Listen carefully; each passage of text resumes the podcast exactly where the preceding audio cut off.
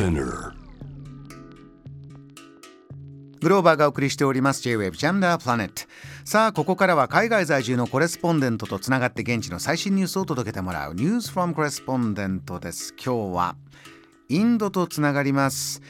インドデリー近郊のグルガオンでインド女性の自立と子どものサポートをする社会起業家鶴咲さんです。よろしくお願いします。よろしくお願いします。えー、鶴さんお久しぶりです。お元気ですか？はい元気です。ご無沙汰してます。ご無沙汰してます。あの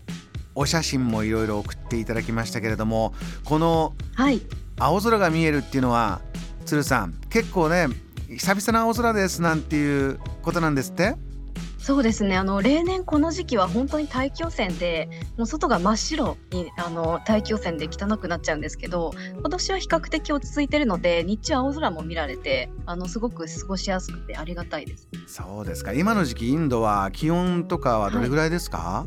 もう20度近くなってきてましてもうあの一番寒い時期を超えてこれから春に向かっていくような感じです。ああそうなんですね。少しずつ、えーここから暖かくなっていくと。そんなでは、えー、鶴さんインドからまず最初のトピックお願いします。はい。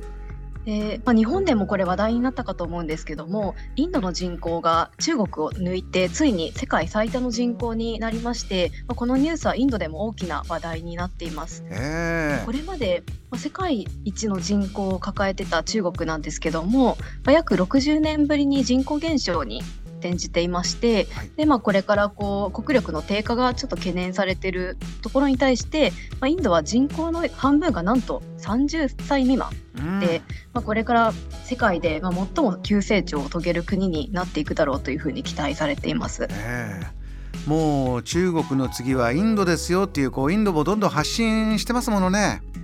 そうですねあのそれでこう世界中の製造業のまあ会社とかもですね、まあ、中国の次はインドだということで見据えていましてで、まあ、モディ首相もこの機会を捉えようと、まあ、取り組みを強化していましてはい。過去10年でなんと最大となる今年度予算の20%近くを設備投資に回そうというふうに、えー取り組んでいまして、まあ、これからインドもこう経済成長していこうという段階に入ってきています。うんあの鶴さんこのとにかく若い国なんだというのは肌で感じることありますか？そうですね本当に街を歩いていてもあの本当に若い人たちが多いですしあのそうですねあのこ子供の数もすごく多いなというふうにスラムとかで活動してても感じます。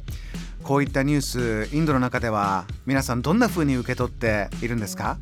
そうですね、まあ、経済成長の、まあ、ポテンシャルがこう、まあ、高まって、えーこれからはインドだっていうふうにポジティブな一方で、まあ、いろいろな問題も出てきているのであのこれからちょっと難しい局面にも入っていくのかなというふうにはあの言われています。ああなるほど。ではそのさまざまな問題もあるというところを伺いたいんですが例えばどういったことがあるんでしょうか？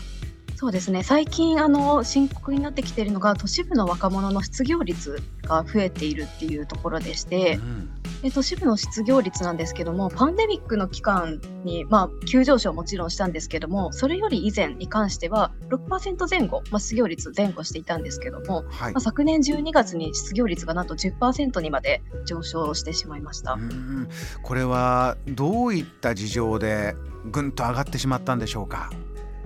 そうですね、さまざまな原因がありまして、もちろん世界経済の停滞によって、まあ、輸出があのこううまくいってないというところもありますし、まあ、もう一つは、都市部に、まあ、パンデミックの後コロナが落ち着いてからですね、地方から約2000万人に近い、えー出稼ぎ労働者の方が再流入してきていまして、まあ、その関係で失業率のあの悪化が問題になってきています。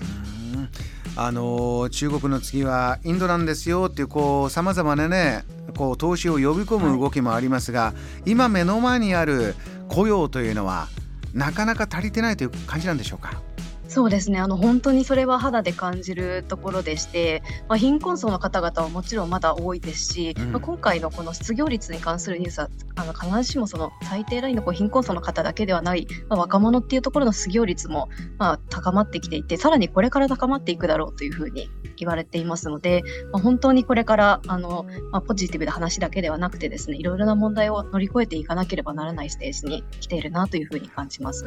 鶴さんご自身の、えーお仕事インド女性の自立と子どものサポートという部分でもこれからねいよいよ、まあ、あのなんと言いますか自分がやっていきたいこととか、えーまた新たに見えてきてることもありますか、そうですね。あの本当にまさに雇用というところもですしさらにその手前の教育というところの重要性もこれから人口が増えるに伴ってあのますます重要になっていきますのであのさらにあの私たちも活動を大きくしていけるようにしていきたいなと思ってます。わかりました、えー、鶴さんまた、えー、今年もインドのお話たくさん伺っていきたいと思います。今夜もありがとうございました。はいありがとうございました今夜はインドから社会起業家鶴崎さんにお話を伺いました。JAM The Planet.